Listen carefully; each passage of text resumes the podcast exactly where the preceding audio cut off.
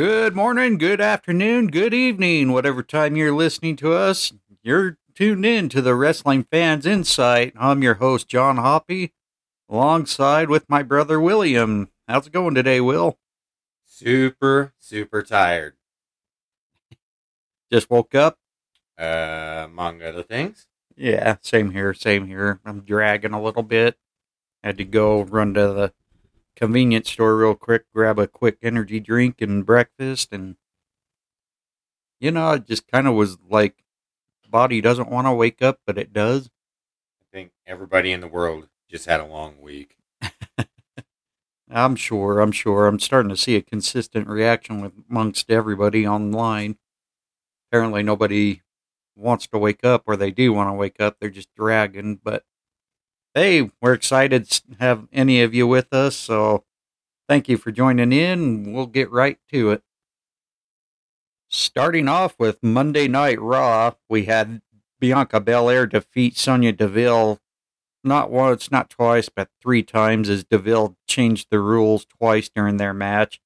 Belair retains the Raw Women's Championship. We go into Veer Mahaan defeating some jobber. Apparently, I didn't write down who it was. Then we had Bobby Lashley defeating Omos in an arm wrestling match, which I'm not sure why we had something like that. Maybe a filler. Had a mixed tag team match with Tamina and Akira Tozawa defeating the team of Reggie and Dana Brooke. Damian Priest defeats Finn Balor. Mustafa Ali makes his WWE in ring return and defeats The Miz thanks to Austin Theory. Well, I'm sorry, Theory putting Miz in the match. And in the main event, we had the eight man tag where we saw the team of RK Bro, Cody Rhodes, and Ezekiel defeating the team of the Usos, Seth freaking Rollins, and Kevin Owens. So going into our overall takes, this Monday Night Raw I felt was three weeks late. Why? Because it was one of the best Raws I've seen maybe since the Revival made their main roster debut on SmackDown when New Day was looking for any team to come challenge them. For me, what was great about this was seeing those returns. Right. Uh, Mustafa Ali, obviously, everybody knows, was having a lot of resentment with WWE management. He wanted to be released. And for a while, it seemed like it calmed down quite a bit. And then all of a sudden, we see Mustafa make his WWE return in the segment with Theory and The Miz. And Mustafa is already stepping up to the plate, challenging Theory for the United States Championship. But I know some fans are going to give me flack for this. I don't think Mustafa should be coming into a title match right away. No, no, it's it gives off the sense that he came in with a shiny new toy. And he didn't really do anything to earn that toy yet because, you know, and I'm not crapping on Mustafa, don't get me wrong, folks. But when you're out for a while, it makes no sense to come back for a title match when you really haven't built up any momentum. That's like with everybody with the whole Cody Rhodes deal. Everyone's freaking out that Cody's going to take the championships off Roman right away, which I can't see that happening because there's been no momentum build toward that yet. Cody's just started his story, and this is the same with Mustafa right now. Is Mustafa's come back? They're trying to get a good fresh start on him, and I think this is almost a somewhat good way to get him going. But I think he needs to get that build just like all the others. I I would have to agree with that. I felt the same way after the Becky Lynch return. Right. Uh, the only difference between, I would say, Becky and Mustafa, though, is Becky She never lost the title. Yeah, She never. Well, it's not that she didn't lost the title; she just barely lost the title. So, in a way, I even though WWE's kind of done away with the whole championship rematch clause for former champions, I would say Becky definitely deserves to be in that. But watching the return of Asuka come in and making it known that she plans to stop Lynch in that return, I'll tell you what, man. That that that's kind of gonna be an interesting picture there. We haven't seen Asuka in quite a while. Great to see her back. You know, she's always a great performer, no matter who she's in the ring with or what storyline she's involved in. But Asuka manages to find ways to enhance the storyline. But even better, you know, the last time we saw Becky go out, it was Asuka, you know, winning the championship from a surprise gift being in the Money in the Bank when Becky left to go after she announced she was pregnant. Yep. We're we're gonna expect to see the same thing that we typically see with Asuka, which is that Japanese fire. I want to make a quick apology. Is our volume seems to be kind of going up and down. I've been trying to get the controls right, so bear with us, folks. I again, my apologies. But moving on, going back into the program, we had the whole celebration with Randy Orton's 20 years in the WWE, which was really cool segment.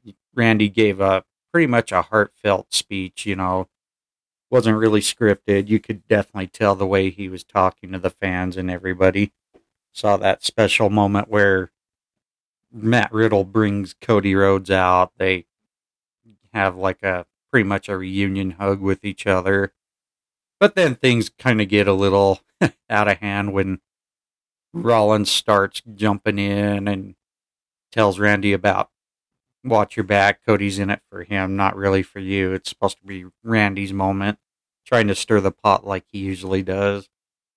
Then we have Ezekiel come out, try to congratulate Rollins, and all all of a sudden, then we see Kevin Owens come out and tries to ruin the moment by, you know, his little. This isn't really Ezekiel. This is Elias moment, and basically all hell broke loose. Then we have Adam Pearce make the match final for the main event of the night, where we see the team of RK Bro, Cody Rhodes, and Ezekiel take on the team of the Usos. Oh, I forgot to mention the Usos came out and tried to interrupt the celebration too. But they faced the team of the Usos, Seth freaking Rollins and Kevin Owens, which, you know, that was actually a pretty good eight man tag match. You know, it wasn't like one of those long, boring type matches. You had eight great superstars in there going at it. Saw the perfect moment for ending Randy Orton's 20 year celebration with hitting RKO's everywhere and anywhere. Yeah. Uh, yeah. So this 20 year Orton uh, celebration plus that eight man tag was probably the pinnacle of this entire program for me. Uh, just the homage that was paid to him, the respect that was paid to him up until, of course, Crybaby Rollins. No spotlight for that guy. Turns it, it turned into a great eight man match. And like we've discussed before, nowadays we're seeing Randy Orton show that he's having fun. Yeah. And that's what it's all about, especially when you hit as many years as he has and at the age he's at. That's all you got to do is have fun with life right now.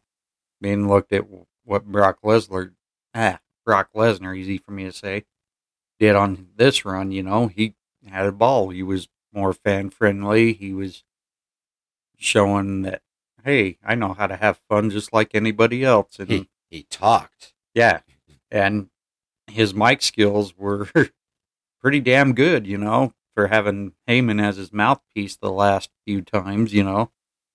It, it was nothing but it's been nothing but a great run for Randy this long of a run he has because we, as many of you watched before, Randy was having a few mo- few moments, then he was off for a little while, a few moments again.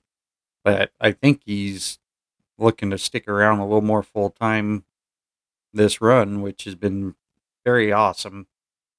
In the Raw Women's Championship match, that was pretty much classic Vince McMahon, kind of like when was it Mankind or was it Dude Love, where he kept changing the rules on the match between Stone Cold Steve Austin and Mick Foley. Uh, I can't remember which Foley character it was now, right off the top of my head, but yeah, we had. But this is the different part where Sonya was actually the competitor and an official for WWE. She's sitting there changing the rules after she got counted out. This is going to be a no count out match. Then after she whacks Belair with a chair, she then tells the referee to restart the match because this is going to be no countouts, no DQ. And what was weird about this match, storyline wise, we have Carmella and Queen Zelina come out to help Sonya.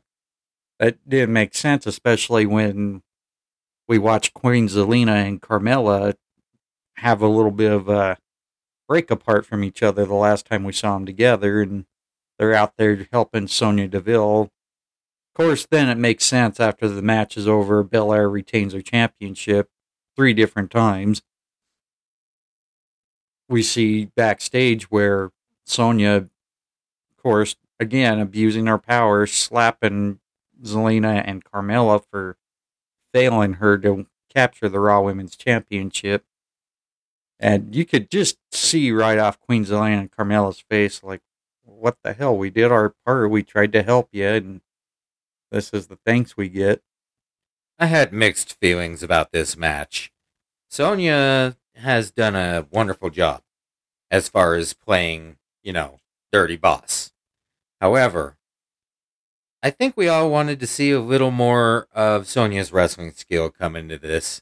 Uh, the confusion you mentioned with the two ladies coming out, that I think that could have actually just waited till after the match and been its own segment without Sonya involved with it. Well, I don't know if it could have waited after the match. I think it was. It made a little sense, but again, what didn't make sense is you just had these two ladies split up in previous episodes, and then all of a sudden they're back together. It, it's kind of like they went backwards in a way with the whole angle between the two. Yeah, the split had already occurred. Yeah, why would why would you bring them out as a cohesive unit again? But to me, it would have made more sense to show the a promo in the back showing the agreement they had with Sonya Deville for you know a return match on the WWE Women's Tag Team Championship, but they lost that opportunity now that because Sonya Deville was not a- able to defeat Belair for the Raw Women's Championship. And to me, that definitely could have been worked a little better storyline wise. And unfortunately, we see the consequence in that right now. The next match was uh, Veer Mahaan versus Sam Smothers, and this was a just another dominance match. It was over very quick. It got its point across. So as far as what they're trying to push, like you've said before, I hope they don't over push it, but they're doing a good job of selling what they're selling right. The only thing that's conflicting with this right now is we just had this done with Omos recently, and the problem is, is having two giants on the same show is, I already think, oh, kind of in a way overdoing it. Now, if we had Omos and Veer Mahaan working against each other, that would probably be one thing. Fact, that would probably be an exciting match right now. But Raw's now got two big monsters going in, and to me, it just doesn't make sense. To me, it's going to almost, in a way, maybe end up in a bore fest. The only difference is right now, Omos is working with Lashley, which I I hope they keep that going because that could continue to be quite the entertaining David versus Goliath match. But right now, Veer Mahaan just establishing as he's striking fear in every man's heart, which I said not a bad angle, only if, and I mean only if, he was the only big monster in Raw. I I see another angle besides that that could work, and that would be kind of like a secondary uh, Brothers of Destruction combo Yeah. Where they get together and just You mean wreck you mean have everybody. you mean have Omos and Veer Mahaan team up with each other? Absolutely. Yeah, that could be a possibility. Not sure how it would gel as a storyline or where they would figure the storyline, but yeah, that that would be almost somewhat of a big dominating tag team for who knows how long. Oh yeah. Speaking of Omos, uh, we have that arm wrestling match with Bobby Lashley getting the win over the big guy. It just, of course, you know, it ended like everybody predicted. There would be an attack after the match, and of course, Omos being the dominant giant with MVP throwing his little scrappy doo punches in right away with it not really a whole lot to the segment other than you know it's going to continue the heat between Bobby Lashley and MVP, which I'm sure eventually we'll see Lashley get his hands on his former protege. Yep. And that would be something I'd love to see. As for the arm wrestling match, I, I, I don't understand. Yeah, it. Uh, I hate really seeing arm wrestling matches unless it's like equal size opponents. You know, like when we saw Scott Steiner and Triple H. There was another one I can't remember. Uh, But you know, if you remember back in the old WCW d- days where they did it for some comedy, like they had Medusa beat Paul E. Dangerously, better known to most people as Paul Heyman. We also saw it with Missy Hyatt beating Paul Heyman. You know, it, those were some fun segments to watch. But this one was just a little rough because, you know, it's David versus Goliath, which you would see the size of Omos and the size of Lashley. You would almost think at any time Omos could actually outpower Lashley on something like that. As far as the mixed tag team match, it was nice to actually see something different with Tamina and Akira Tozawa getting the win over Dana Brooke and Reggie, but I don't really have a whole lot on it. I'm somewhat burned out with this whole storyline, other than the other interesting part was our Truth trying to steal the championship from Dana Brooke and Dana Brooke leaving all upset, saying, Hey, I trusted you. I trusted you. But it's like, mm, come on, you should know better by now. Everybody wants that belt. yeah, I've I've been burned out on this for weeks, but as you said, we got to actually see more action out of uh, Tamina and Tozawa, and I, I think a lot of us have gotten to the point where we've kind of just put on the back burner how talented the two are. Right. And it would be nice to see them in a little more serious role. The one thing I think really WWE needs to kind of bring back is something more of a kind of more of a I don't know how to say it. You know how Impact has well, I don't know if you watch Impact. No, I don't. Um, they have a di- uh, another title, the Digital Media Championship, which is pretty much like uh, Zack Ryder's, or known better known today as Matt Cardona. He had the Internet Championship. I think that's something WWE could probably ditch the twenty four seven title for, and go with something like the Internet or the Cyber Champion Y- yes, please get rid of that twenty four seven title. but that maybe that's an idea for WWE to look more into. You can have that title defended almost at any time, but only this time in actual matches. No more of this, you know, old hardcore silliness. Let's actually have a regular match, but move on toward, you know, it could be intergender matches because we saw the Digital Impact Championship change hands from uh, the hell's her name? And I gave it a good rating too. Jordynne Grace. Sorry, folks. Jordynne Grace ends up losing the championship to Matt Cardona, who's now got titles galore from all sorts of different promotions. Not saying he hasn't earned it, he has. He's done a great job with himself since leaving the WWE. However, I think that could be one last championship WWE could have hanging around. I just never have really liked the look of the 24 7 championship. I get the comedic value behind it, but it's I think it's definitely ran its course now.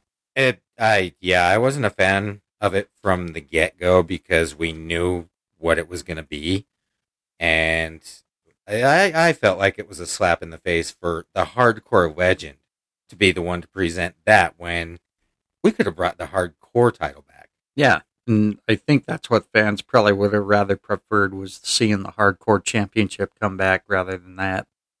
It was a little disappointing on in my old school wrestling fandom, but it is what it is. WWE went with it. Some people like it, some people don't. I know it's been a big hit on the Chris Jericho cruise. they someone's managed every year to design a, their own different 24/7 championship and everybody's having fun with it. You might be shaking your head right now like you are right now at me, but you know, everybody's having fun on the ship with it and that's pretty cool moment too. It's not that I'm shaking my head at. It's I I don't understand how anybody's out on the ocean. Yeah. Hey, we all got to have our fun, bud. In what was one of the weirdest matches, we had Finn Balor coming short to Damian Priest. Yeah. So ever since Priest moved his gimmick and turned heel and got with Edge, things have been a little bit different, obviously. But the part that made this match weird was Balor was going for moves he typically doesn't go for, and it just seemed like he was off on his timing. And the ending was just kind of a surprise. Yeah, I mean, it threw me off a little bit. I. I would have expected a more impactful ending. Right, right. You know, especially when they just had Finn Balor recently take the United States Championship away from Damian Priest, but nonetheless, it it was a somewhat decent match. It Yeah. just It was a good match. It just had kind of a dud, odd ending. yeah, it it went like extreme to flatline. If that's that's how I felt. What about you? Yeah, it it it, it like I said, it dudded out right It- at the end. it's Just, like- er, It's like they went head first and splat. How about that awesome uh, Miz TV segment? We had Miz having Austin. I keep doing it. We had Miz bring out the new WWE United States Champion Theory out as his guest, and lo and behold, we had the return of Mustafa Ali. yeah, yeah. I was actually kind of proud of Theory and the way he presented himself. He continues to roll with the momentum that he's been pushing. He's doing a great job with it, and Mustafa Ali coming back. It's we've seen it throughout his previous runs that he was just kind of flawless with his movements, and with his return, he's once again doing a great job. Well, and Mustafa Ali being a veteran wrestler, you know, going up against Austin Theory, who, yeah, he's wrestled in the independents and other promotions and has done well in them as well. But being as a newcomer to WWE, you know, he's he's wrestling like one of those veterans, and he's still a young kid. And I think we're going to see lots of great things out of him. Like mentioned before, I see Theory becoming eventually WWE champion at some point in his career. And big props to Miz. Let, let's throw it out for him. Yeah, he he made Mustafa Ali's return look way awesome. Didn't look like Mustafa Ali missed a step since he's been on his little hiatus from the company. The only thing that's kind of not really making quite sense yet, and hopefully it does in the weeks to come, right after Ali gets his victory over the Miz, Tommaso Ciampa attacks him from behind, which I think that kind of left fans a little gut punched. Yeah, like this is not what anybody I think wanted to see happen with Ciampa. No, I mean, especially after he was, you know, recognizing the fans just recently on NXT for all they've done for him while he's been in the promotion and moving him to the main roster. I found that was a little bit of a surprise because I know for the longest of time, Tommaso Ciampa was loving staying in NXT, helping new talent get over.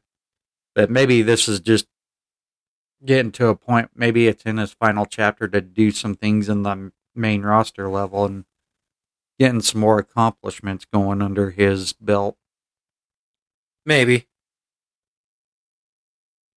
But then right after that, we have a backstage segment where Rhea Ripley's getting interviewed, pretty much saying she's glad she dumped Liv Morgan because, you know, Liv Morgan was really never there for her when they were a tag team, which we all know that's crap. and we see Liv Morgan come do the scrappy dude and attack Rhea during the interview. Yeah, I mean, boo for the uh, attack against Liv Morgan, but we're all probably pretty happy about seeing Rhea get refocused into singles.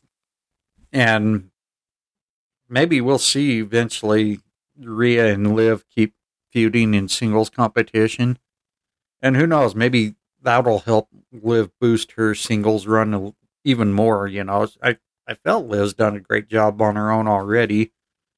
But seeing Rhea with this heel turn is also probably going to work a little better, especially going against somebody that the fans absolutely love to death. And the main event for the night, the eight man tag, where RK Bro, Cody Rhodes, and Ezekiel get the win over the Usos, Seth freaking Rollins, and Kevin Owens. Great match. We've already gone into it really. It was good ending to Randy Orton's 20th year celebration with the WWE.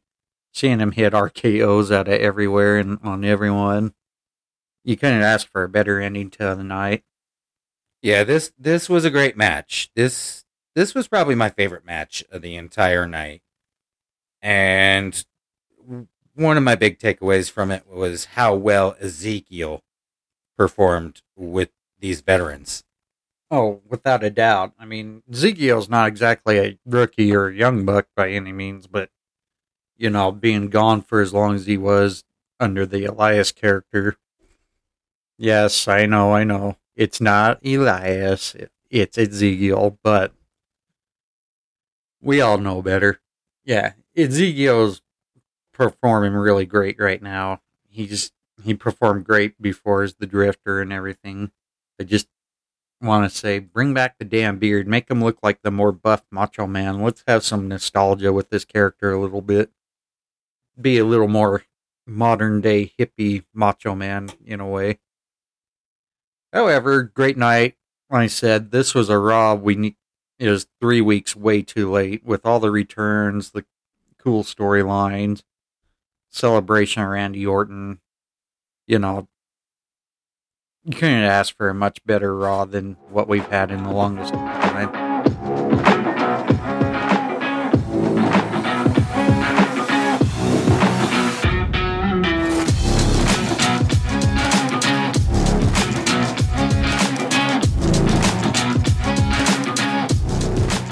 And we're back, getting into NXT 2.0 from this past Tuesday night. We had Nikita Lyons defeating Lash Legend, in which I felt was probably being their second match wasn't their greatest, but Nikita looked great. I'm just not sold on Lash Legend as a professional wrestler yet. I'm not either. Uh, they haven't done enough with her, and I don't understand her character and her gimmick.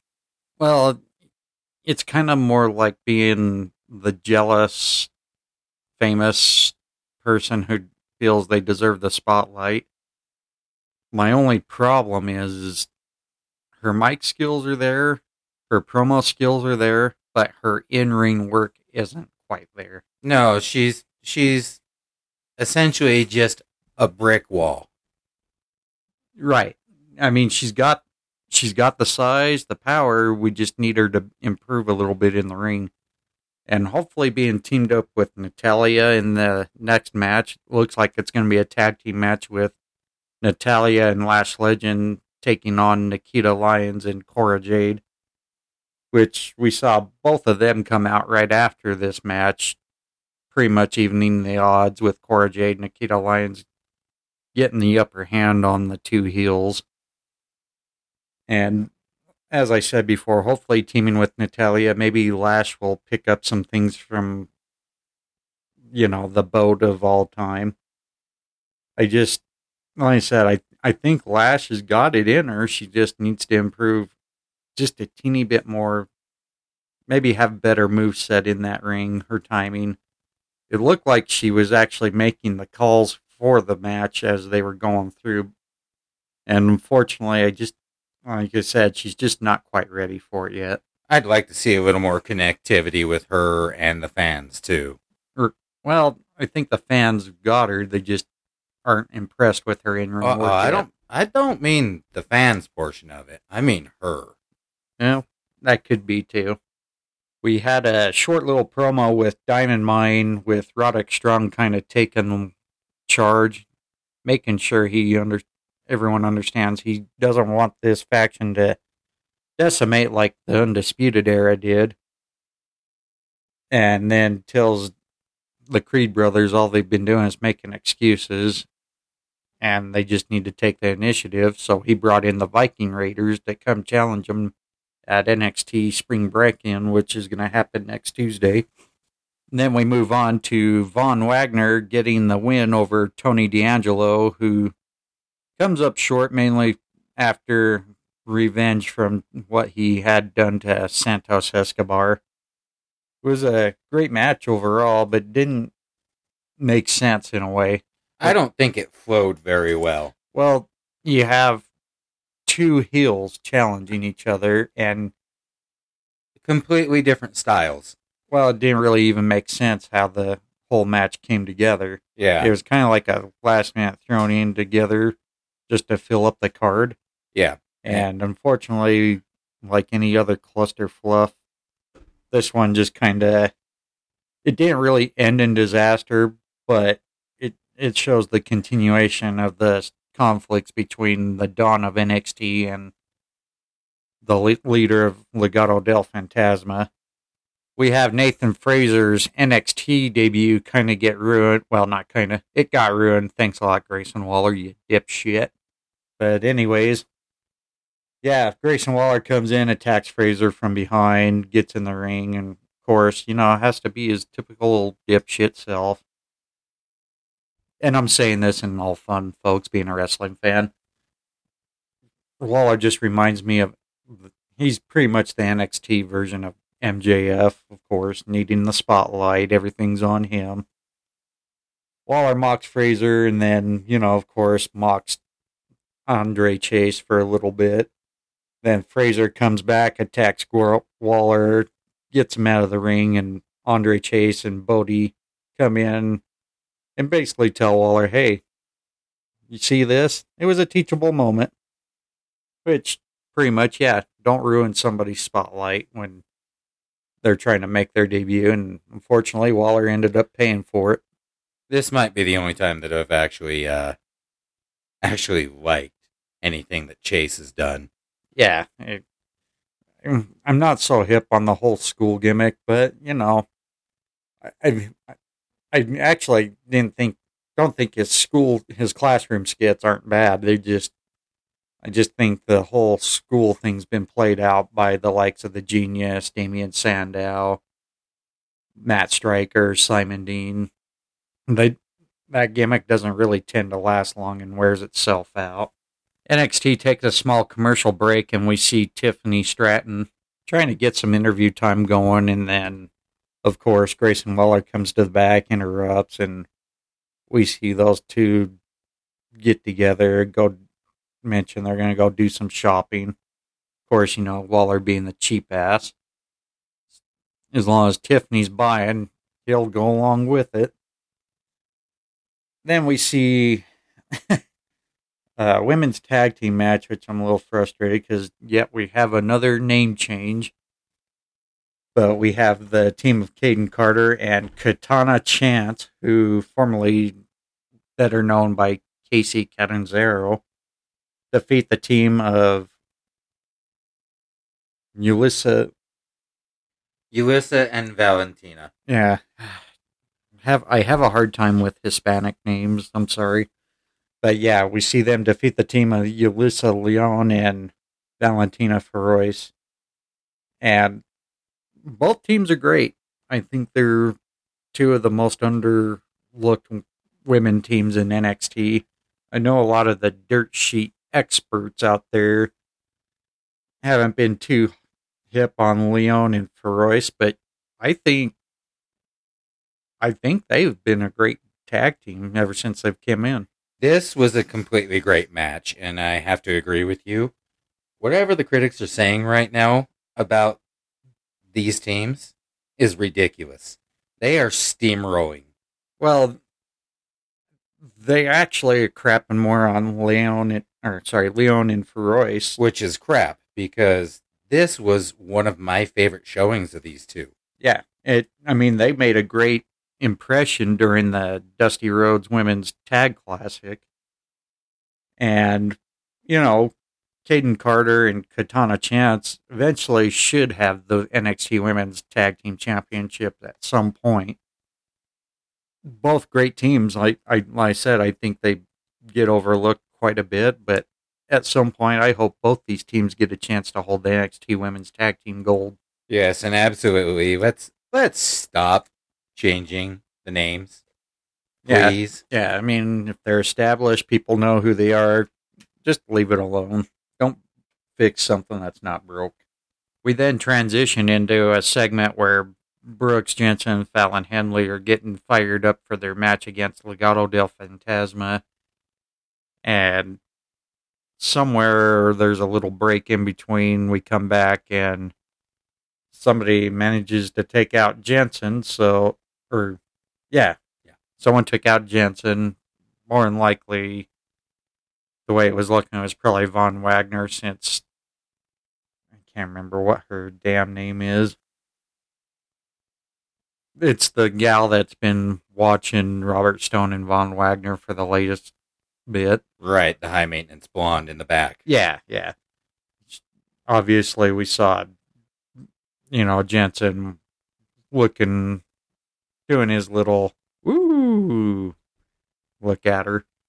Fortunately, it costed him, gets taken out by Von Wagner. Unfortunately, Briggs and Fallon Henley are going to have to go in one person short into the six person tag match, which we see Legato film. Yeah, Legado del Fantasma obviously get the victory over Briggs and Henley. It was a good match though. Briggs held his own for the most part, but the numbers game worked against him. Fallon Henley, Elektra Lopez end up fighting each other all the way to the back, leaving it two on one, and just too much for Briggs. He ends up losing in a match that really should hold his he- head up high. He did pretty good just by himself. Yeah, this is a good match, and these two teams are are teams that I'm fans of. I mean, I, I started off not liking Elektra Lopez, but she actually does a great job. I could see her as a new age Vickie Guerrero that can actually wrestle. Yeah, I mean, she's still got a little bit to improve in ring work wise, but it's not terrible. It's by any means. She's she's doing a good job for what she's doing. And, you know, the rest of Legado del Fantasma, very fast paced team, which they don't make very many mistakes in the ring. No, they work well together. You know, that's that's the hard part with watching a lot of these fast paced matches is sometimes they get going so fast that they go in head first and then eventually crash. But these guys don't. They they their timing is right on. They make everything they do look so great in the ring. And I think eventually we'll see them with some tag team gold down the road when it deems fit. Sola uh, Sakela gets the win over Trick Williams. And after the match, you know, with Solo's triple threat match for the NXT North American Championship coming at NXT 2.0 Spring Break in next week. We have Cameron Grimes come in the ring, try to pay his respects to Solo Sikoa. Of course, Carmelo Hayes has to get involved, stirs the shit up, which results into Sikoa giving a little bit of a nice super kick to the chin on Grimes, and pretty much Grimes gets a little wake up call there, I guess you can say. Yep. Basically, one of those moments to watch your back because you know you got two competitors coming Yeah. for your title. Yeah, there was there was no apologetic nature to that kick, even though it landed the wrong person. Well, of course not. You know that fits the pretty much the bloodline family. I guess what's the word I'm looking for? Their demeanor in a way. Basically, no apologies. They're coming for what they want. Nothing wrong with that either. And then we go into pretty much a cool running skit done by Edris Enofe and Malik Blade, just getting them warmed up for their match against the Viking Raiders. And as we all see later in the night, that didn't happen very well. Viking Raiders get the massive dominant win over Enofe and Blade. Nothing really much to the match other than it's a warm up match showing the Creed brothers what they're in for for next week's spring break in event. I did like the performance out of Edris and Malik on this match. They actually didn't do that bad for it being that warm up match. But I mean, up against the Viking Raiders, like that's just savagery. Yeah, I mean it was basically like throwing meat to the wolves right there. Yeah, and I mean that that high knee from Erik. Oh yeah. It, I mean, this is how the Viking Raiders should be booked on Raw. I mean, they they they are Raw, right? Yeah, Yeah. I, I'm just a little confused how you don't book a team like the Viking Raiders to be more dominant fashion, especially when you got teams like the Street Profits, yeah, you've got RK Bro. yeah, you've got them going docile against guys that are smaller than them. Yeah, they yeah, creative wise it's not making sense. Hopefully we'll see the Viking Raiders back in tag team championship competition here shortly. Legado del Fantasma makes their intents to Tony D'Angelo, well known, you know, hey, we run NXT, not you. Then we see Tony and D'Angelo, of course, sends his reply. Looks like they're going to have a sit down with each other at NXT spring spring break in. We'll see how well that goes eventually. We know we're that's going to pretty much go down as in into another mass fight, hopefully. But which one do we see actually turn face? Do we see Santos Escobar and Legado del Fantasma turn face, or do we see Tony D'Angelo go face on us? I think it would be more on the D'Angelo side. I'm thinking you might be right. Just seeing how the fans got behind Tony D with his match against Von Wagner, it was a little different. That and let's be honest, Escobar and Legado have played their part so well as heels. Right. They've been a very dominant faction in NXT as of late, and hopefully we continue to see that. I think at some point we would see Escobar going for the NXT championship against whoever the winner between Bron Breakker and Joe Gacy will be. He's very deserving of that run right now. The last match of the night, we see Roxanne Perez come short in her second match of her NXT career to the champion Mandy Rose. Good showing by both competitors. Roxanne Perez just continues to be a very good performer in the ring. Like I said, transitioning from Roxy of her Ring of Honor days into NXT 2.0. I'm I kind of was hoping that she would have re-signed or signed a new contract with Tony Khan's now Ring of Honor. Unfortunately, it didn't work out very well. But you know, you can't blame her either. She needed a she needed a source of income, and NXT was ready to bring her on, and it's paid well so far. Yeah, this was a solid match. That's that's how I felt about it. Was it was just two extremely experienced, good competitors. Uh, the storyline was pra- played well. I don't know about biting fingers. well, it, it just showed that Roxy or Roxy Roxanne wasn't going to take any of Mandy Rose's shit, and Mandy Rose did a really great job acting out that whole match, and you know, winning in her fashion, showing that hey, I run the women's division, and hey, it worked out pretty well at the end. Yeah, I don't think anybody should ever forget that that little tiny Mandy Rose body comes packing a lot of power. Oh yeah, I mean she definitely has all the instincts, and her in ring skills have improved so much over the years that you know she's definitely shown why she has earned that NXT Women's Championship. Wendy Choo coming out post match, helping out Roxanne Perez, just having the funny little you know slumber party like fights that she broke out the silly string. Yeah, she broke out the silly string, the net, and everything. Just would have been cool to see super soakers instead, I guess, in my opinion. But who knows? Maybe we'll see Wendy Choo and Mandy Rose at next week in a championship match. I doubt it being this quick, but I think it would be something the fans would look forward to.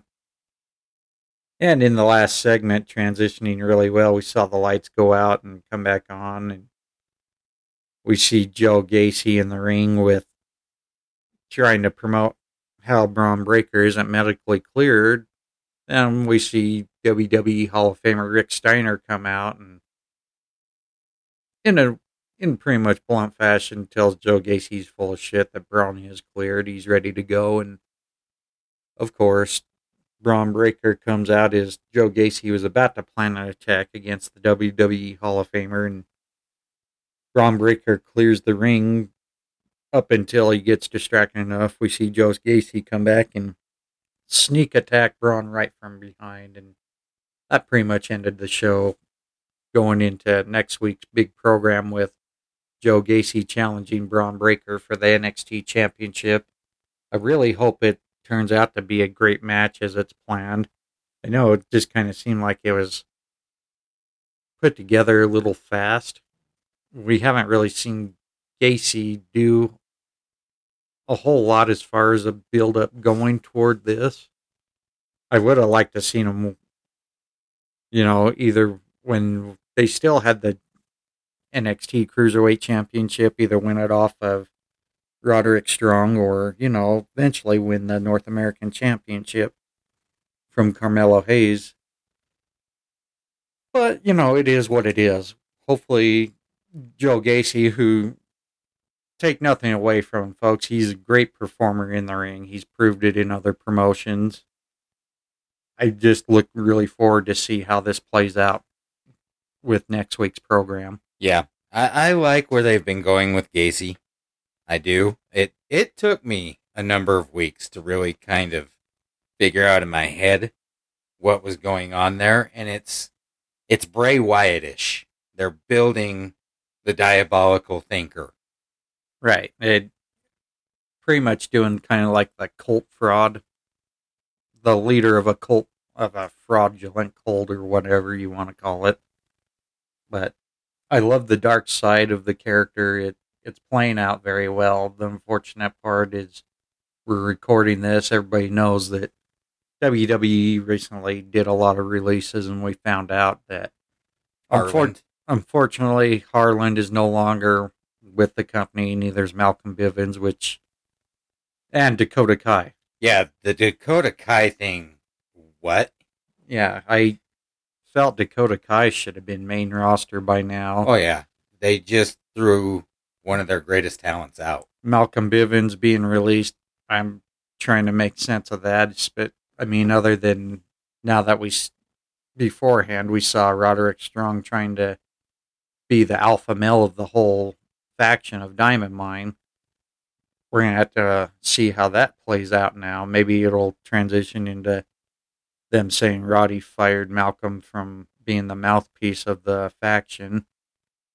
But yeah, releasing Harland when he's just getting started. I mean, good hell. We just He really didn't even get a chance to get off the ground. no. I mean, he's had very short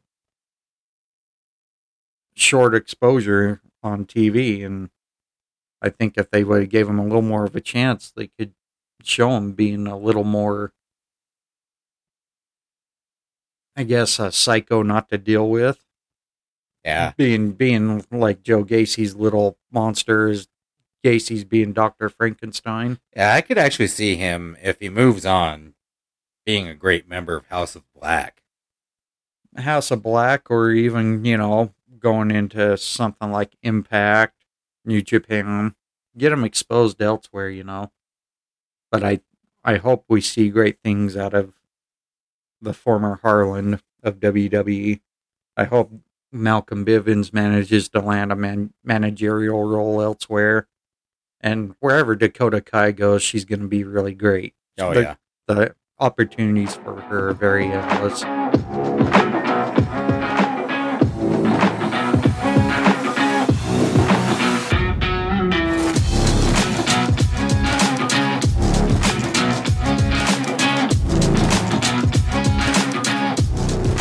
Welcome back. We're going to go right into the SmackDown. Wasn't really my favorite of the week. Uh, Again, I think NXT pretty much took the cake between the three programs. Uh, Raw was pretty much right there, neck and neck with NXT. SmackDown, not to beat the horse again, but it it could have been a better show. It started off great, but I felt it ended in a little bit of a flat line, pretty much. We'll just start off with the cage match between Drew McIntyre getting the win over Sami Zayn. Finally, there was a match between these two that actually had a conclusion. Sami tried to escape so many times but failed. Drew pulls him back in. There was a little bit of somewhat good momentum for Sami Zayn, but it just wasn't enough. Drew was too much of a powerhouse. Gives Sami the Claymore, one, two, three. I said finally ended hopefully the chapter between these two guys. I, I'm sad that I missed this week's SmackDown. This was the match that I was looking forward to. Uh, we knew how it was going to end. We absolutely knew. But I wish I would have seen it. I mean, a Claymore to Sami Zayn. There's nothing better than stuffing the weasel back in its hole. No, I mean he the chicken shit runaway type heel, you know. Sami plays it very well. But, you know, you can only stretch it out for so long and I think WWE finally made the well, creative finally made the right choice to finally put a end to this nonsense and we got a decent match out of it. Fans left happy with the ending of this. We have a small promo of Charlotte Flair going into details of the beat the clock submission challenge for tonight that's set for her and Ronda Rousey. Then we go into a segment with Happy Talk with Happy Corbin, who again degrades Madcap Moss. Pretty much glad he dropped the dead weight, but then we see Madcap Moss make a little surprise visit and attacks Corbin and gets even with all the trash talking he does and we then transition right into the Intercontinental Championship match. Ricochet manages to retain his championship against Shanky. Didn't think it was a stellar match. It definitely wasn't bad. Shanky showing what a monstrous heel he can be.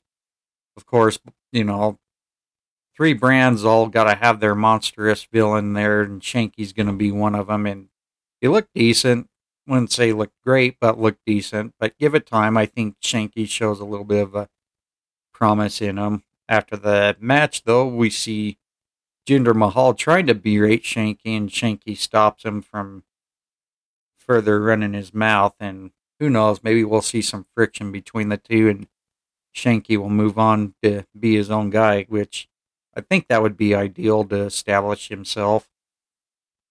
we transition into an interview with Raquel Rodriguez, who then goes out to the ring, wins her SmackDown debut match. This was her debut match, right?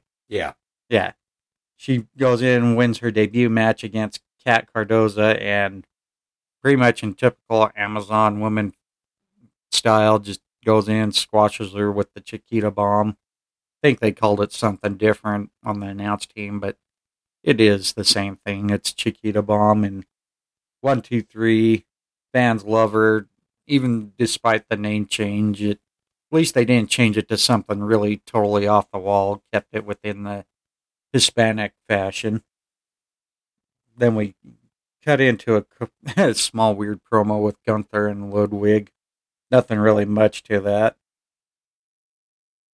Then we see the Usos and RK Bro had their little signing for the title, the tag title unification match, which has got kind of everyone confused. We eventually see Randy Orton trash talk calling one of the Usos a bitch, and of course, which all hell breaks loose. And you know, we see Roman come out. You're like, oh shit, he's had enough. We're gonna see domination against the tag team. And then all of a sudden, Drew McIntyre comes out, which I think we already saw that coming after his conclusion with the Sami Zayn feud.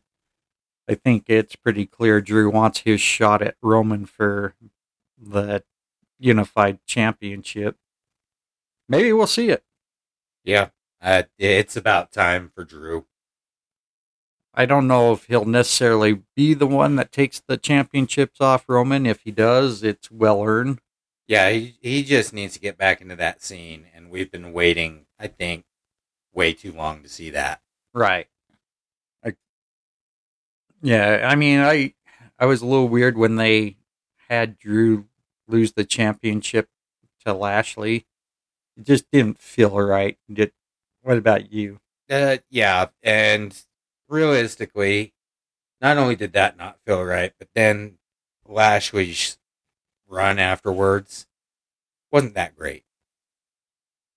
Well, actually, now I'm thinking about it, did Lashley win the championship off Drew? Yeah, Yeah. he did, but basically, up until the point with Brock Lesnar, it was a filler position. Or actually, no, it wasn't. No, what happened was was Drew lost the title to the Miz, and then Lashley won the title off the Miz, Yeah, but due And to Drew- Lashley's and involvement, and Drew Drew didn't. Drew never got a chance to win the championship back. So yeah, my apologies, folks. I got my history a little clustered there. yeah, I, for me, it was just a crap filler, and it wasn't necessarily the best one for Lashley to have. Yeah. But anyways, uh, getting back to the SmackDown, we see where the storyline is going with the Bloodline and RK Bro and Drew McIntyre. Roman tearing up the contract for the unification match, though, kind of that's where I think is the confusing part. I think it even confused Cole and McAfee because they're like, well, wait a minute, what does this mean for the championship match? Is it going to go on? I I would think it would need to go on because you've already advertised the hell out of it. You've got the storyline going deep. You might as well just run with it and get the Usos to take them titles off RK Bro. I mean, you want them to be established as the most dominant, legitimate faction ever in WWE history, especially with Roman's Universal reign. I mean, yeah, let's make this a very, very strong faction moving on, we go to a singles match between Naomi, one half of the women's tag team champions, against Shayna Baszler, who's in contentions with Natalya for those tag team championships. Naomi manages to get the win over Baszler, but shortly after, you know, Natty and Banks, you know, there was going to be some type of involvement post match. Natty blindsides Naomi right after the win and Banks gets involved to try to help even the odds out. Unfortunately, it didn't work out so well for the tag champs Is right toward the end where we saw Natty holding Banks back we see Baszler do the little break the arm type deal or shoulders, however way you wanted to look at that angle. But yeah, it, it'll definitely throw some uh, concern for the tag champs going into the match with Natty and Baszler. I think this might show some change in the women's titles. Not sure. It. I wouldn't say that Natty and Baszler hasn't earned those titles, but again, we got four women who all have established themselves as very well single competitors, and right now, I think WWE could be doing a lot better with the whole women's tag team division in their company. Yeah, I, I don't necessarily think that either team really, at this point, needs to establish any kind of tag team uh, presence. I think there's other tag teams out there right now that are trying to establish themselves and should be in that position. Well, two teams that already come to mind Kayden Carter, Katana Chance, Yulisa Leon, and Valentina Feroz.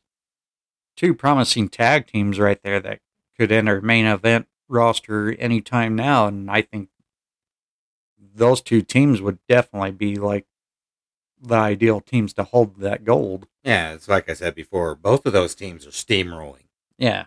Unfortunate. I don't know if we brought the women's tag team championships in at the right time yet. But if we're going to continue having those belts play in some roles of the programming, let's get some more women's teams going. Let's get some team names going for these ladies. Let's do something, but make it a little more put some more meat in that stew Yeah. or chili. you Yeah, know? it's really just kind of lost its power, its weight. We had four great women's teams put together. Two of them fell apart.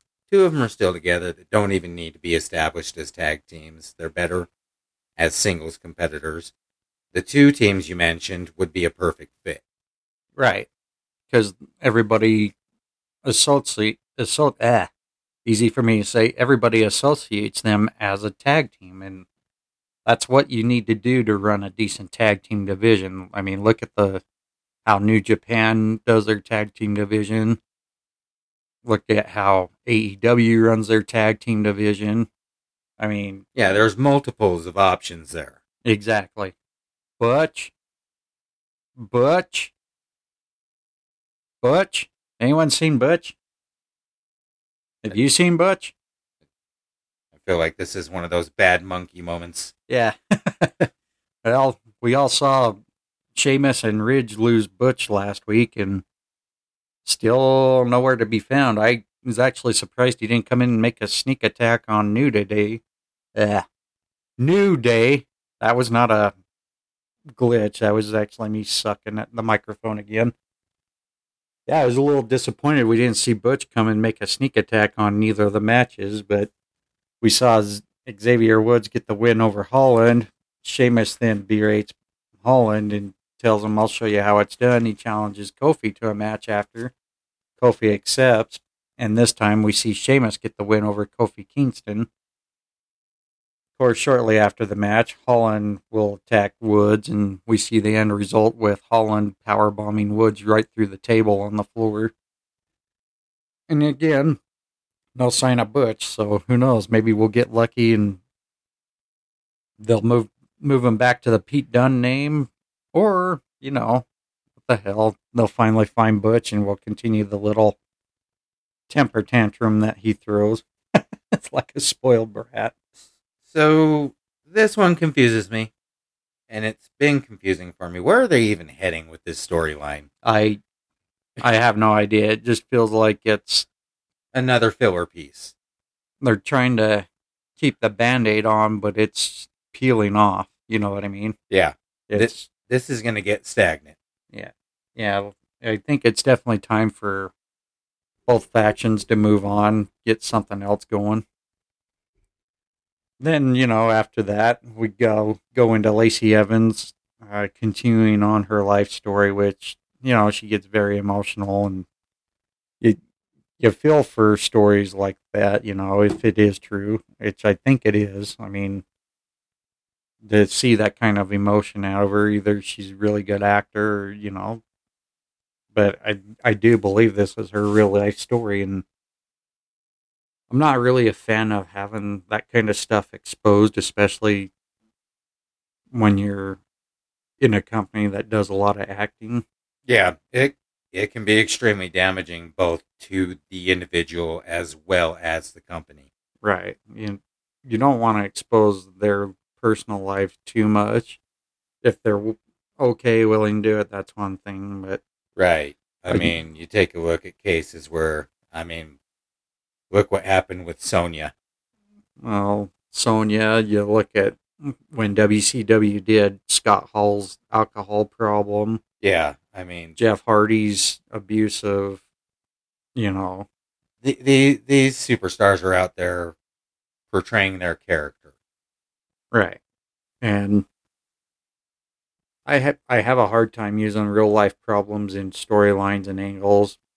And I don't know, maybe Lacey Evans is going along with this to bring awareness to motivate people, you know, no matter how down life is, you can still make the best of it and do the things you want, you know, accomplish the goals you really want to achieve.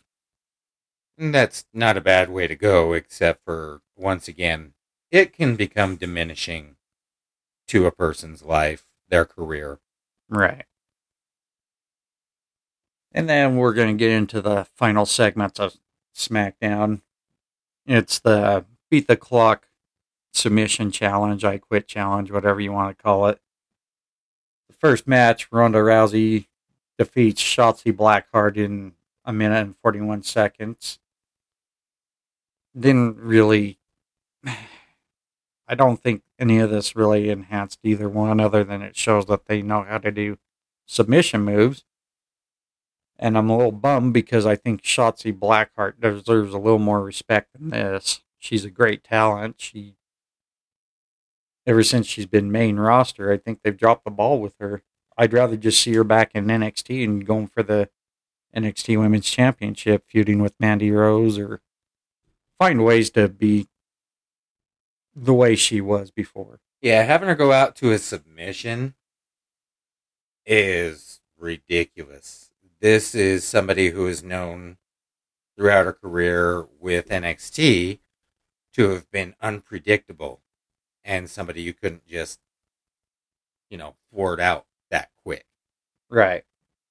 I yeah, I just I kind of feel like she's getting the shit treatment and I can't speak for her. Maybe she is okay with where she's at, but this is the one time I would actually have to say, let's find better ways to book Shotzi right now. She's not be doing this. She should be winning matches. She should be establishing her as a contender. And then for the second match, Charlotte Flair makes Aaliyah tap, but in a minute 43. In other words, Flair didn't necessarily win the match as Michael Hole, ah, Michael Hole, Michael Cole pretty much detailed to Pat McAfee that even though Charlotte Flair made her tap after the minute 41, she still loses. Pat McAfee asked, well, did Aaliyah win? And Michael Cole says, no, because that's not how the beat the clock challenge works. It pretty much Ronda Rousey wins the whole thing, which logistically that does make sense. But in a way, you do have to acknowledge that Flair made Aaliyah tap, but it was like after the 141, so she did not win the beat the clock challenge. She just managed to make Aaliyah tap out to a submission move. Then we see Flair get upset and takes her frustrations out on Gulak again. A little weird, but poor Drew Gulak is just in the wrong place at the wrong time, and I I'm not sure if he's just done in ring wise. If he is, he's making good use of his time with WWE.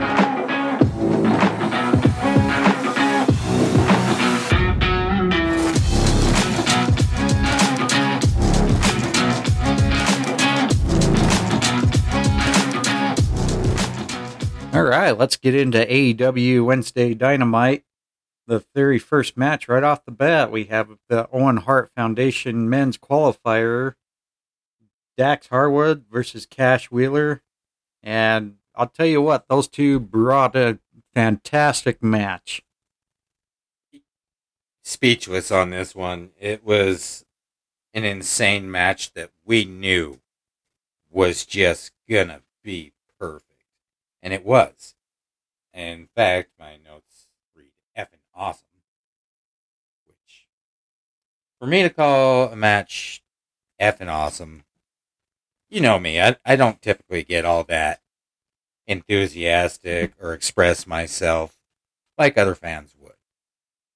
But this was such a technically sound and just raw, old school wrestler well, and it was a good way to start off the program too. I mean, you had fans already jacked up for the match. I mean, you could not ask for any two better competitors, let alone tag team partners going against each other who have an infinite amount of respect for the Hart family, the Hart Dungeon. I mean, the match was very well choreographed. Choreographed, but the best technical professional wrestling skills you could ever see in the ring. Right. And I mean, this was a match of pure respect, including Punk coming out as an announcer.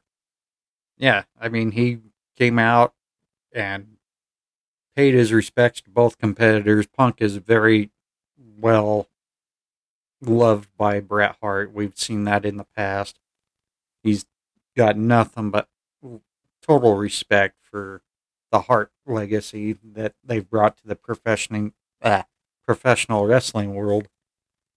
The thing I really love too, and I don't know if anybody, I'm sure everybody had to have noticed the Hart Foundation colors of Dax and Cash's tr- trunks.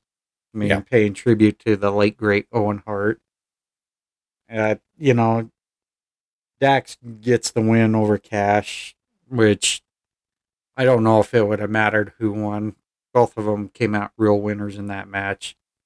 Seeing Cash win it, or not Cash, but seeing Dax win it, it just, like I said, you couldn't go wrong with either guy.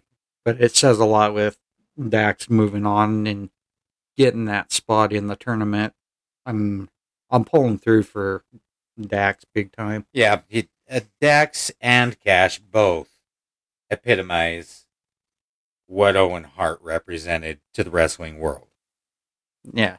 And, you know, it was nothing but very classic, very classic pro wrestling match, doing a lot of some of Owen Hart's attributes with the heel tactics, like, hey, poke me in the eye, you know, hey, he did this to me. yeah, you know, that's a guy we miss is Owen Hart. no doubt. I, if this wasn't a match that was between a four and five star, I don't know what the hell is wrong with you because this is right up there between these two guys. After watching FTR pay their respects to each other and to the Owen Hart tournament, CM Punk cuts a little promo on how if he feels like he still has it going up at his match with Adam Hangman Page for the AEW Championship. I think it's pretty obvious Punk is ready for it. I just hope him and Adam can put on a great match with each other.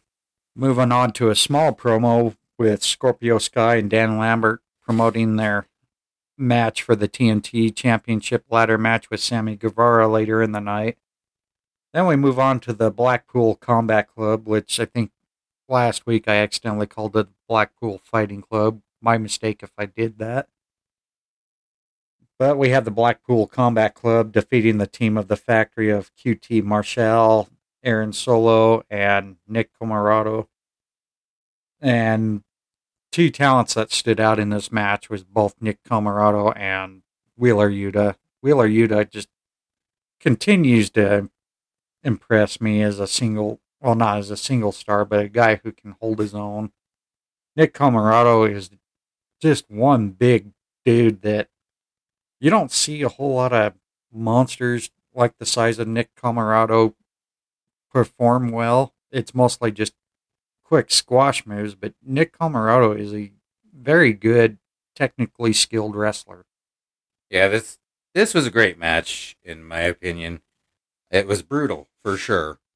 Yuta, like you said, he continues week in, week out to go in there and perform better and better each week.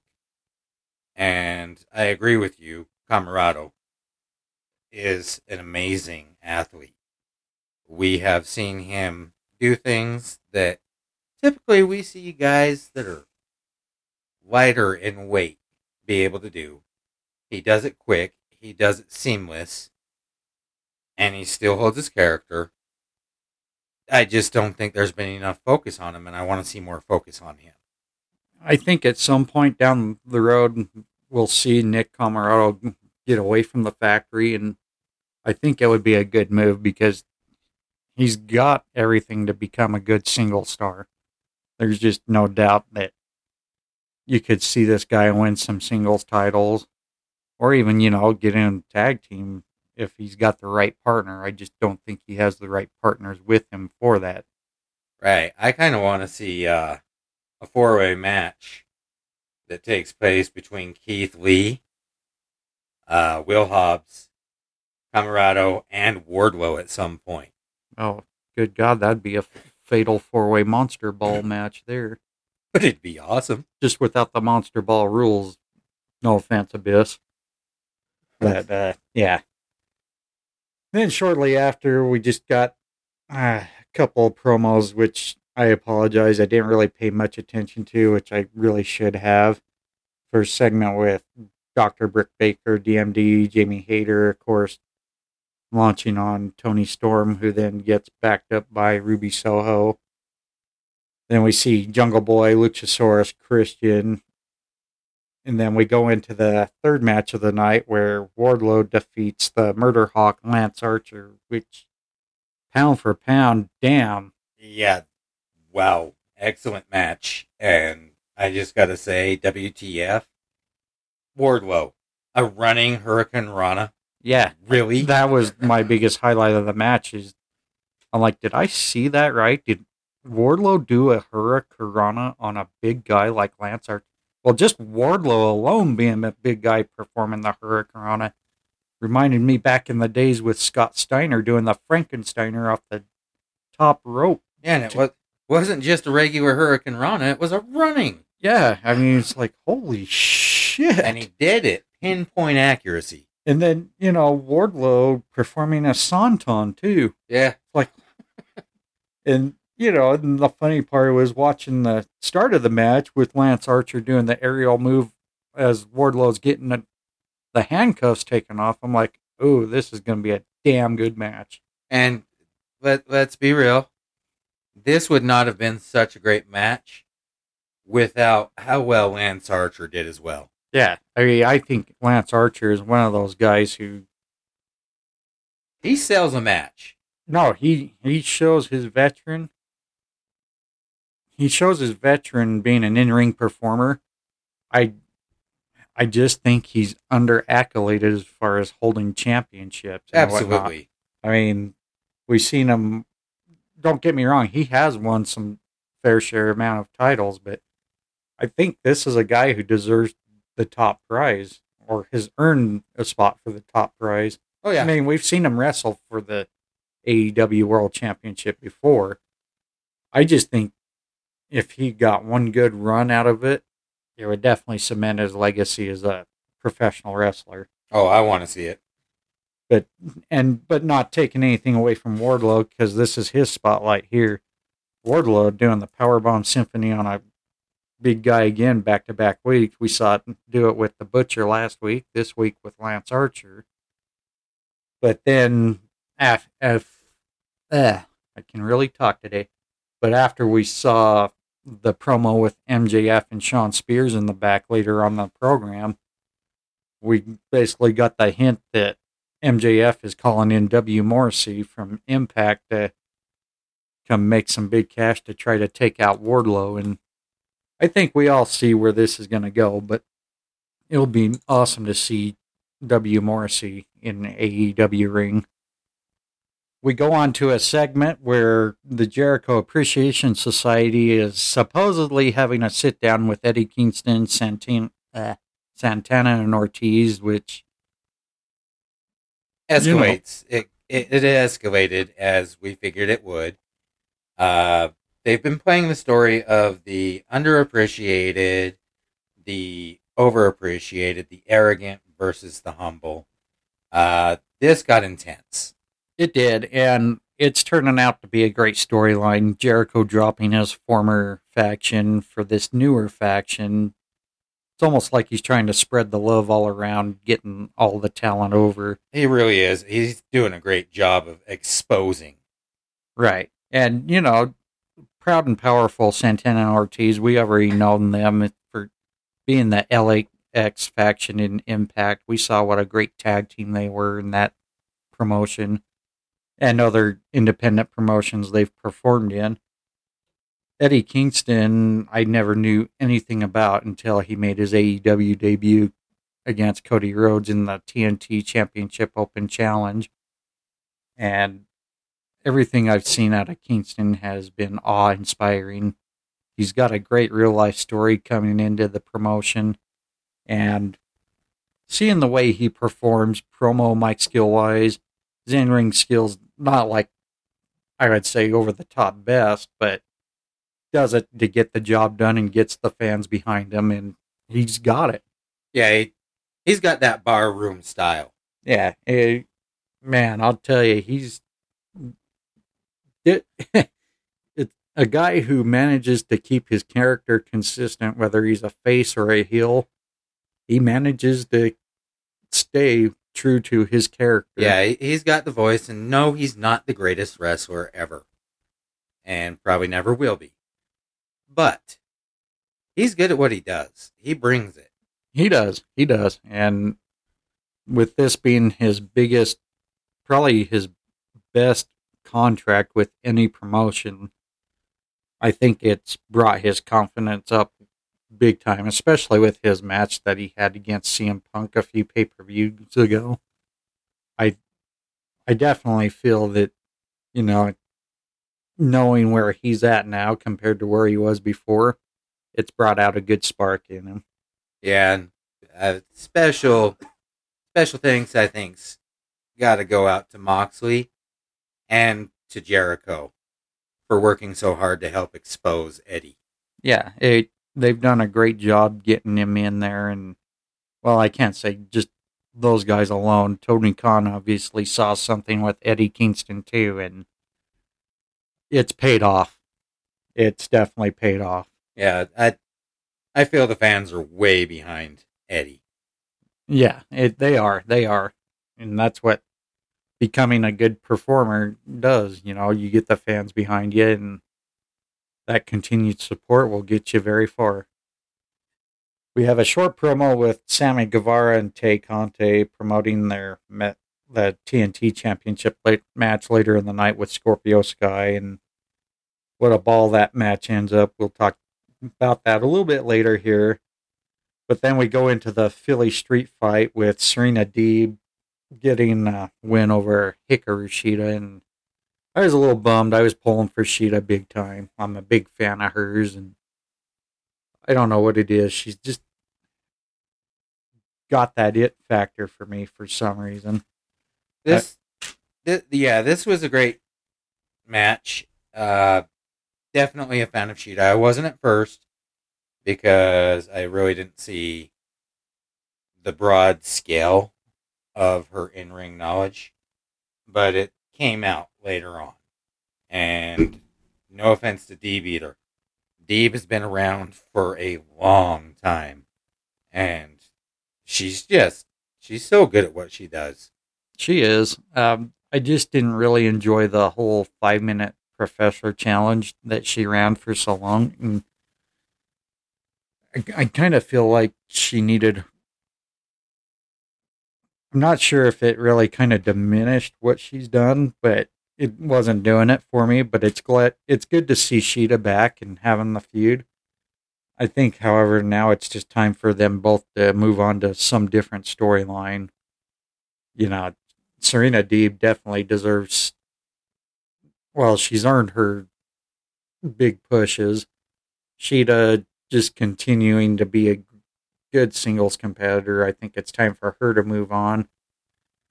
Whether they go for the TBS championship or the women's championship, you know, you can't go wrong either way for either of those two competitors. Yeah, I, I say kill this story with an Iron Woman match.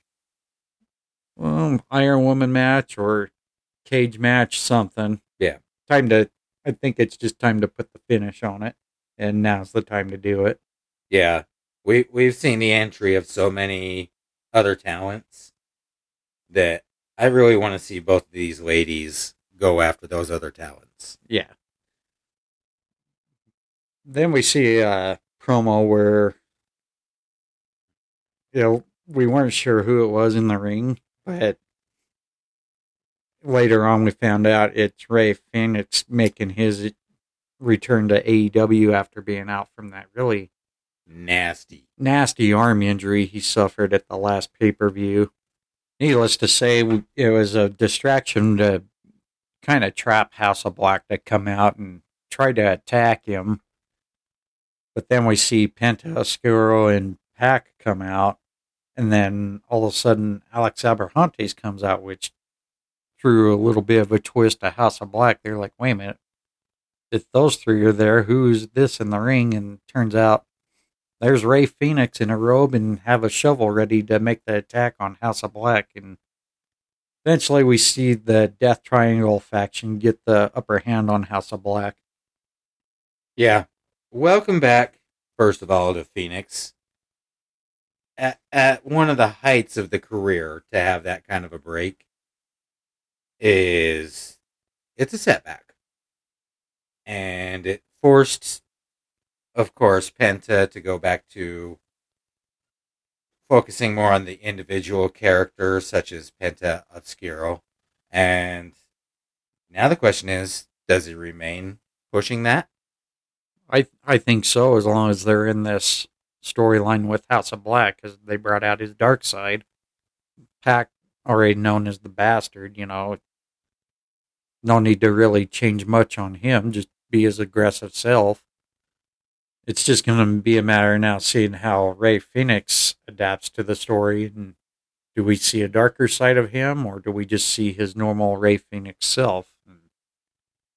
Time will tell to see where this storyline eventually takes every character can only get better from here, in my opinion. Yeah, I'd I'd love to see Fenix and get a little nastier in the ring. Yeah, and this is this is one of those storylines that have kind of gone a while now, but it hasn't outrun its course quite yet. I think it's still got a few more weeks in it before they finally end this feud against each other.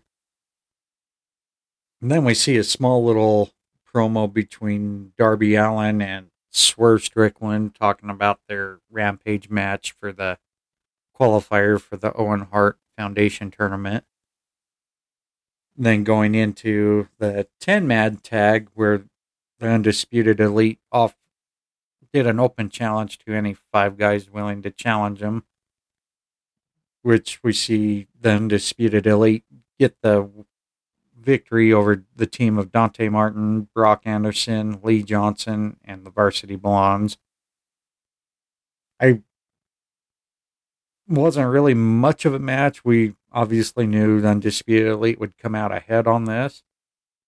But seeing the team of Dante Martin, especially with Darius out for a little bit, it looked like he's got a neck injury from what I saw on Twitter. And then I think we got a good little faction going there. If you combine Brock Anderson, Lee Johnson, and Varsity Blondes, have them all under Arn Anderson's wing, you know, almost yeah. almost kind of like a. I wouldn't say name them as the new Four Horsemen, but have some kind of like Anderson family stable now that Cody Rhodes is gone, there's really no Nightmare Factor, you know. Yeah, it. We're gonna have to see this get pushed more for sure. The talent and the opportunity is there. And I I think if we can get Arn Anderson to keep being the manager for the four guys I just mentioned, I I think they can definitely go places, especially with Arn's veteran and leadership. It, these talents can just get better as they progress in the ring.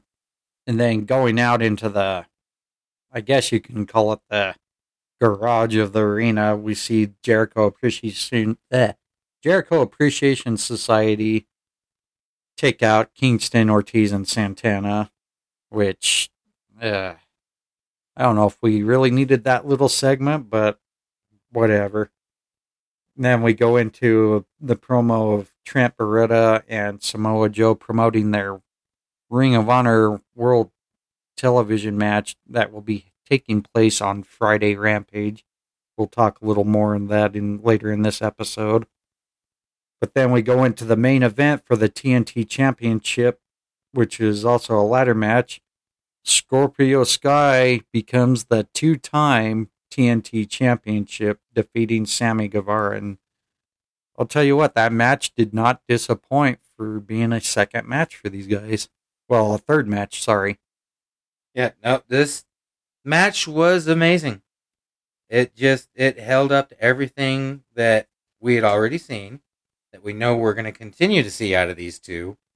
I can't say anything bad about either one of these talents, except for Sammy on the mic. Sometimes I don't quite follow where he's going with it. It just seems like he's back and forth between his character. Yeah, I think, well, I think a lot of it depends on the fan reaction every night for him, which that plays a big key factor, and I think he plays well to it. I do think he needs to be a little better with his mic skills. Uh, I mean, you've seen his vlogs and everything. Well, I'm not sure if you've seen it. I've seen a few of his vlogs. He does a great job with them. I just think he needs to be a little more experienced with the mic in ring, obviously. I agree. But some some of some of the things that many talent could work on. Not everybody's going to be 100% dead on with everything, but that's probably one thing I would say he needs to improve. Yeah, my my biggest thing overall with this match is come on, is this finally going to lead to a Frankie chance here? Well, I don't know.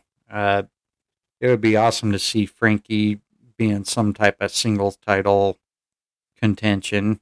It was pretty awesome to see Frankie come out and congratulate Sky on becoming two-time TNT championship.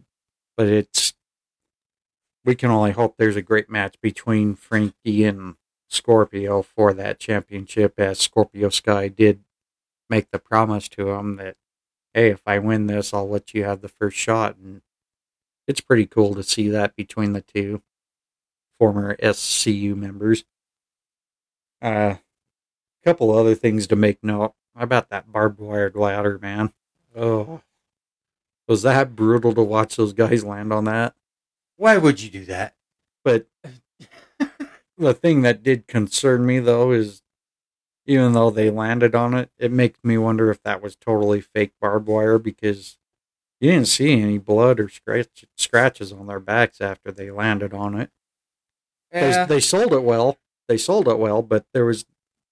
I'm not saying God we need to see blood every time, but realistically, if you're using barbed wire and you land on it, you should be seeing some punctures and wounds and all that. G- given my uh my hobbies outside of well you know work and trying to actually sleep. I come across a lot of barbed wire fences. I've had plenty of encounters. I've had plenty of fights with barbed wire. I never win. Yeah, I mean, how? I I just think if you're gonna have barbed wire come into play, you need to make it show.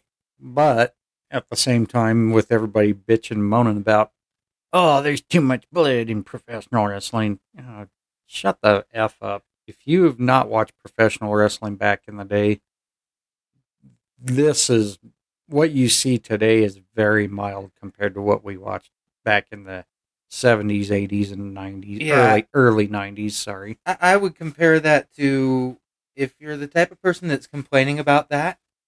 I don't want to see you watching any kind of movies Yeah, I mean, that involve violence. exactly. Don't be coming and talking to us about how great Fast and Furious or you know something like the Fight Club or The Boys. the Boys. The Boys is probably the bloodiest damn show I've ever watched. Yeah, yeah, and you know it's just give me a break. Yeah, it it's supposed to be family friendly, but not everything's gonna be family friendly, folks. It, it just doesn't always happen. Nope.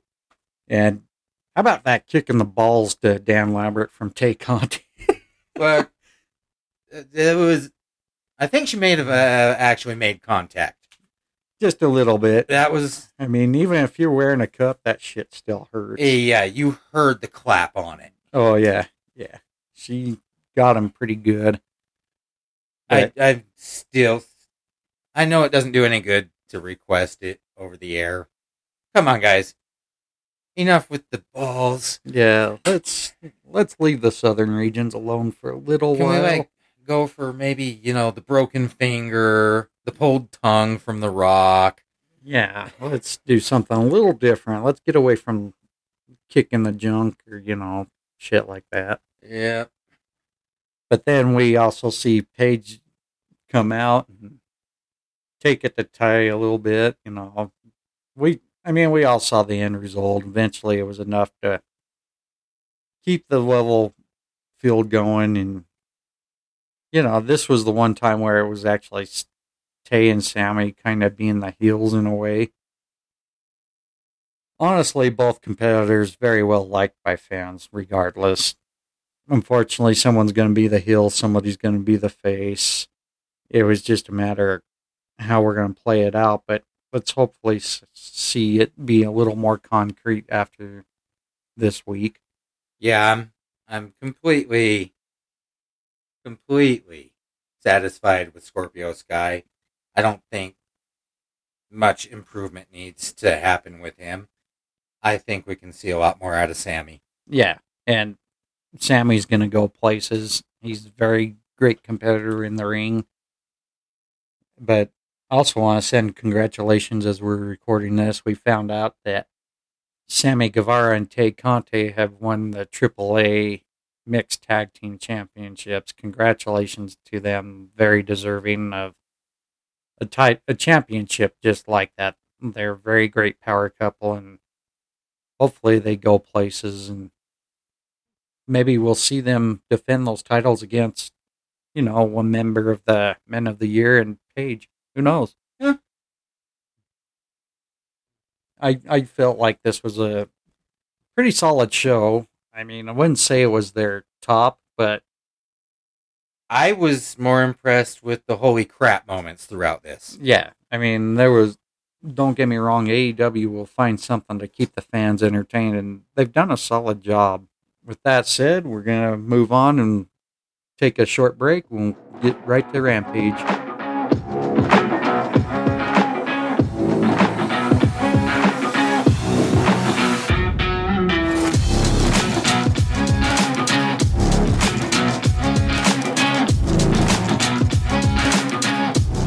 All right, welcome back. We're going to go right into the final segment with AEW's Friday Rampage. We start off with the Owen Hart Foundation men's qualifier. Swerve Strickland comes up short against Darby Allin. And of course, you know, being on Rampage, Ricky Starks at the commentary table with Taz, Excalibur. I don't know why my name froze on that. And Jericho. Of course, we're going to see Ricky Starks come from the commentating table to come make a distraction. Of course, Sting tries to stop him before he tries to do anything stupid to take Swerve Strickland out. But of course, the distraction was still too much for Swerve, where Darby Allin locks the legs and gets the pinfall over Swerve. Where Darby now moves on and gets his spot in the Owen Hart Foundation tournament. And Darby is definitely deserving of this win. I was a little disappointed with the match being jaded just because you you want to see a match like that just you want to see it Pretty much definitively Fair down the middle, and yeah, you want to see a proper ending. And I think it took away from the match to have Ricky Starks get involved. right. I that's how I felt. But of course, you know something's always going to be up, especially when anybody feuds with Team Taz. Unfortunately, that's what it is. I was a little weirded the fact that we did not see Will Hobbs at all during the program. His absence kind of, you almost kind of thought maybe it was Hobbs that was going to come and cause some type of distraction, but that did not take place. Nonetheless, the good thing about this whole match was the promo that Darby and Swerve had backstage you know, Darby apologizes to Swerve and said, "Hey, if you want to go five more minutes out there, let's do it." And Swerve, being the bigger person, saying, "No, it's all right." He knows it wasn't Darby's fault that all that took place, but he's going to get with Keith Lee, and they're going to continue their feud with Team Taz, which I think will end up being another great match down the road. In the next segment, we see Spears well, sorry, the chairman, Shawn Spears, promote W. Morrissey coming into next week's Dynamite to take on Wardlow and lets Wardlow know they're going to finally decimate him. Doubt it, but we'll see. And get a little bit of a shocker. Santina or, ah, Santina. I don't know why I keep calling him Santina. Santana Ortiz come out and attack Jericho in the commentating booth, letting them get their revenge, you know, which, like you said earlier, it's gonna get they're intensifying this feud, which is pretty awesome. Yeah, my favorite part about this was the way that Santana came out and blasted those headphones right off of Jericho. Oh yeah, it made one hell of an impact, and you know, making this feud even more believable with how things are getting more and more intense, like you said, aggressive, and these are the types of feuds that pro wrestling fans enjoy. Going into match number two of the evening, a trios women tag match with the baddies, Jade Cargill, Kiera Hogan, and Red Velvet getting the victory over Willow Nightingale, Trish Adora, and Skye Blue. Very good showing of the baddies faction. Couldn't really ask for a better team for Jade, I guess you can say. Yeah, th- this this was a great match as far as showcasing those three. Uh, definitely seeing a more vicious side of Red Velvet. Uh, Jade, she's just on point. She's getting better and better, doing better and better. But at the same time, this was a chance to see people that we don't tend to see that much on the scene with uh, Willow Nightingale and uh, Trish Adora. Yeah, I, I, I don't know why. Yeah, I'm not so sure on the whole storyline wise there. I mean, and maybe it's because I probably really should watch Dark and Elevation a little more on YouTube. Yeah, I, I like the exposure, but this was a huge mismatch. Yeah, I mean, we already saw. I mean, with Jade Cargill and her undefeated single streak going on, joining forces with Red Velvet and Kiera Hogan, I I feel like that's meshing very well. But the opponents, I just it was a step back. Yeah, it it was almost pretty much watching uh, like your typical superstars from back in the day, watching the talent that are over going over enhancement talent and I think Willow Nightingale is definitely way past that point. She definitely should be a little more fierce competitor. Same with Skye Blue. Trish Adora I'm not familiar with and I probably need to go back and watch some more matches of her in the past. But yeah, I I definitely would like to seen something a little more, I guess, main event level isk in a way. Main event skill. Yeah. We then see Limitless Keith Lee get the victory over Colton Gunn. Didn't think it was a bad match for Colton Gunn's, you know, first singles match. No, it wasn't bad. It it was super quick, and I think we've discussed this before. They were going to have to decide which way they were going to go with the amount of content they were trying to fit in. And so we're seeing these more compact matches. But I think they're going for that, and I think they should continue to push, possibly for more airtime. Uh, Colton did good, but this was a squish match. And he literally got squished. Oh, for sure. For sure. Like I say, it was a good showing for Colton Gunn's first singles match, but yeah, Keith Lee gets the victory, showing his dominant fashion, and I, I, I guess I was just a little weirded that we didn't see some type of Team Taz interference or distraction. Nonetheless, good singles match. Didn't really do much, but just kept fans entertained. Then we see two quick promos between Jeff Hardy and Bobby Fish promoting their qualifying match for the Owen Hart Foundation tournament that's going to take place on next week's Dynamite. Going, and then we transition into Danhausen calling Hook out, which I think it was a little disappointing because I think everybody was expecting Danhausen to wrestle Hook, and that didn't happen. Yep, this one infuriated me. I've never actually seen Danhausen wrestle, so good job, you guys got me. Yeah, I, we see Danhausen call a Hook out, and then as soon as Hook comes out, see Danhausen like, oh shit. Maybe we'll do this another time, just not right now. And Hook said, no, we're going to do this right now. But then they get interrupted by Mark, ah, smart Mark Sterling, just, you know, being a little distraction device to have Tony Nese come out and attack both men behind him. And we see smart Mark Sterling try to get physical with Danhausen, was it, or was he getting physical with Hook? Hook, because Hook tossed him. Yeah, that's right. Hook tossed him and then pretty much made small work out of him, and then we see Hook take care of Tony Nese at the end, clear the ring, and then we, of course, we see Danhausen trying to make good with Hook, and you see Hook shove Danhausen like, "Oh no, we got business together. It's gonna happen later." Uh, you crushed my chips. You got to pay. That's right. Then we see backstage segment with the Gunn Club, you know, just kind of recouping from Colton's loss with Keith Lee. And then the claim come in and, you know, try to make reference that, you know, hey, just stick with us and you'll do better. And Gunn Club got offended and went to go look for daddy. Nothing real much to that segment. But then we go into the main event with for the Ring of Honor Television Championship. Samoa Joe retains his championship at, against Trent Beretta. It was a pretty good match between two great talent. I loved seeing the keep the code of honor after the match and shake hands.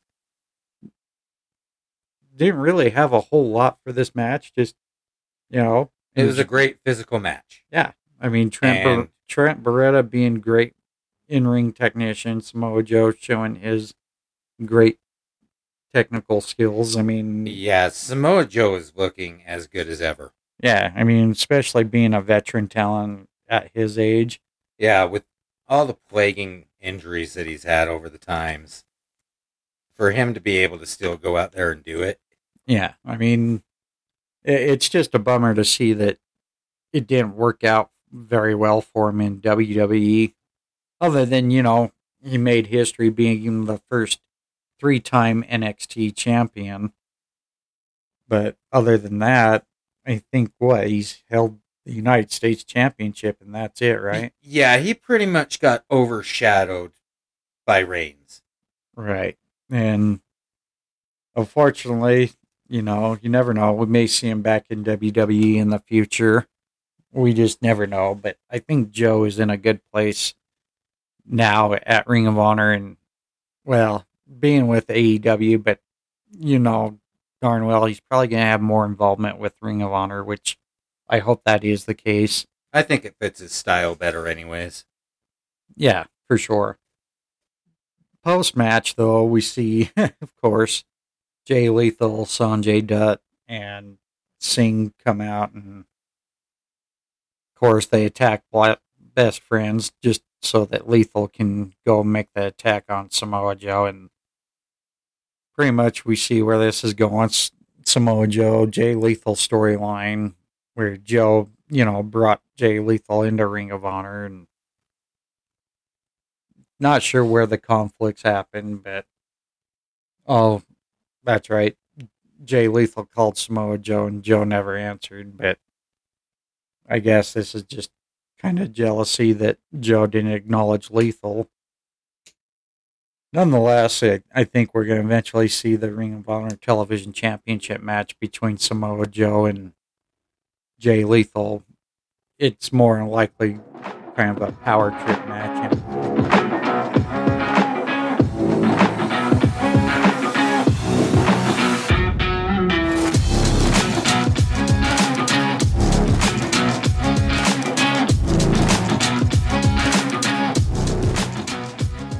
I just want to take this short little moment to send well wishes to the recently announced releases of WWE talent.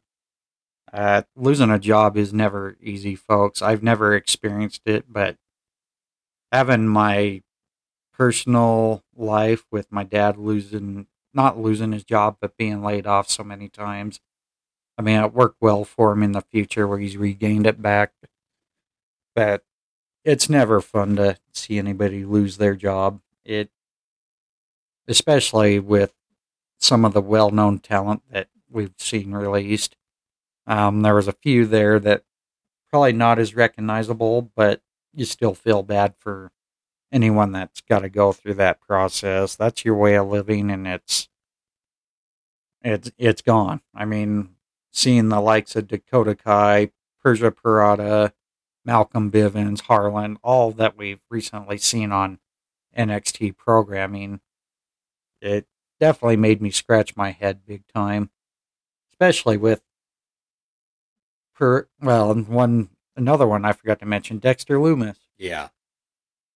I mean, with the whole angle with Duke Hudson and Indy Hartwell being former relationship partners, so is I'm kind of wonder how W or NXT Creative is going to play that one out. It's, yeah, they going to be a little awkward. They kind of shot themselves in the foot and decimated their own story. Yeah, I, I mean, I get it. They were the storyline really wasn't going anywhere, but now they just kind of clustered that one together. Dexter Lumis, a great talent, many people who recognize him as Samuel Shaw from the Impact days. I feel he's got a lot still to accomplish in his career. Yeah, I think on this round of releases, we're all just kind of scratching our heads for the most part. Yeah, Dakota Kai, like mentioned earlier when we were talking about NXT, opportunities are endless for her. She's a great talent, and wherever she ends up is going to benefit picking her up. Persia Pirotta, I hope the best for her. She was exposed on NXT enough with Indy Hartwell, but unfortunately, they never captured the.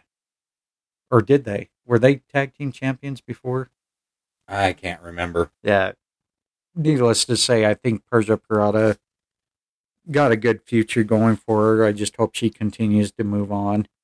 Uh, Malcolm Bivens, it that one was a little bit of a kick in the nuts for Diamond Mine because I'm not saying that Roddy can't hold the mouthpiece because he's a good promo talker as well.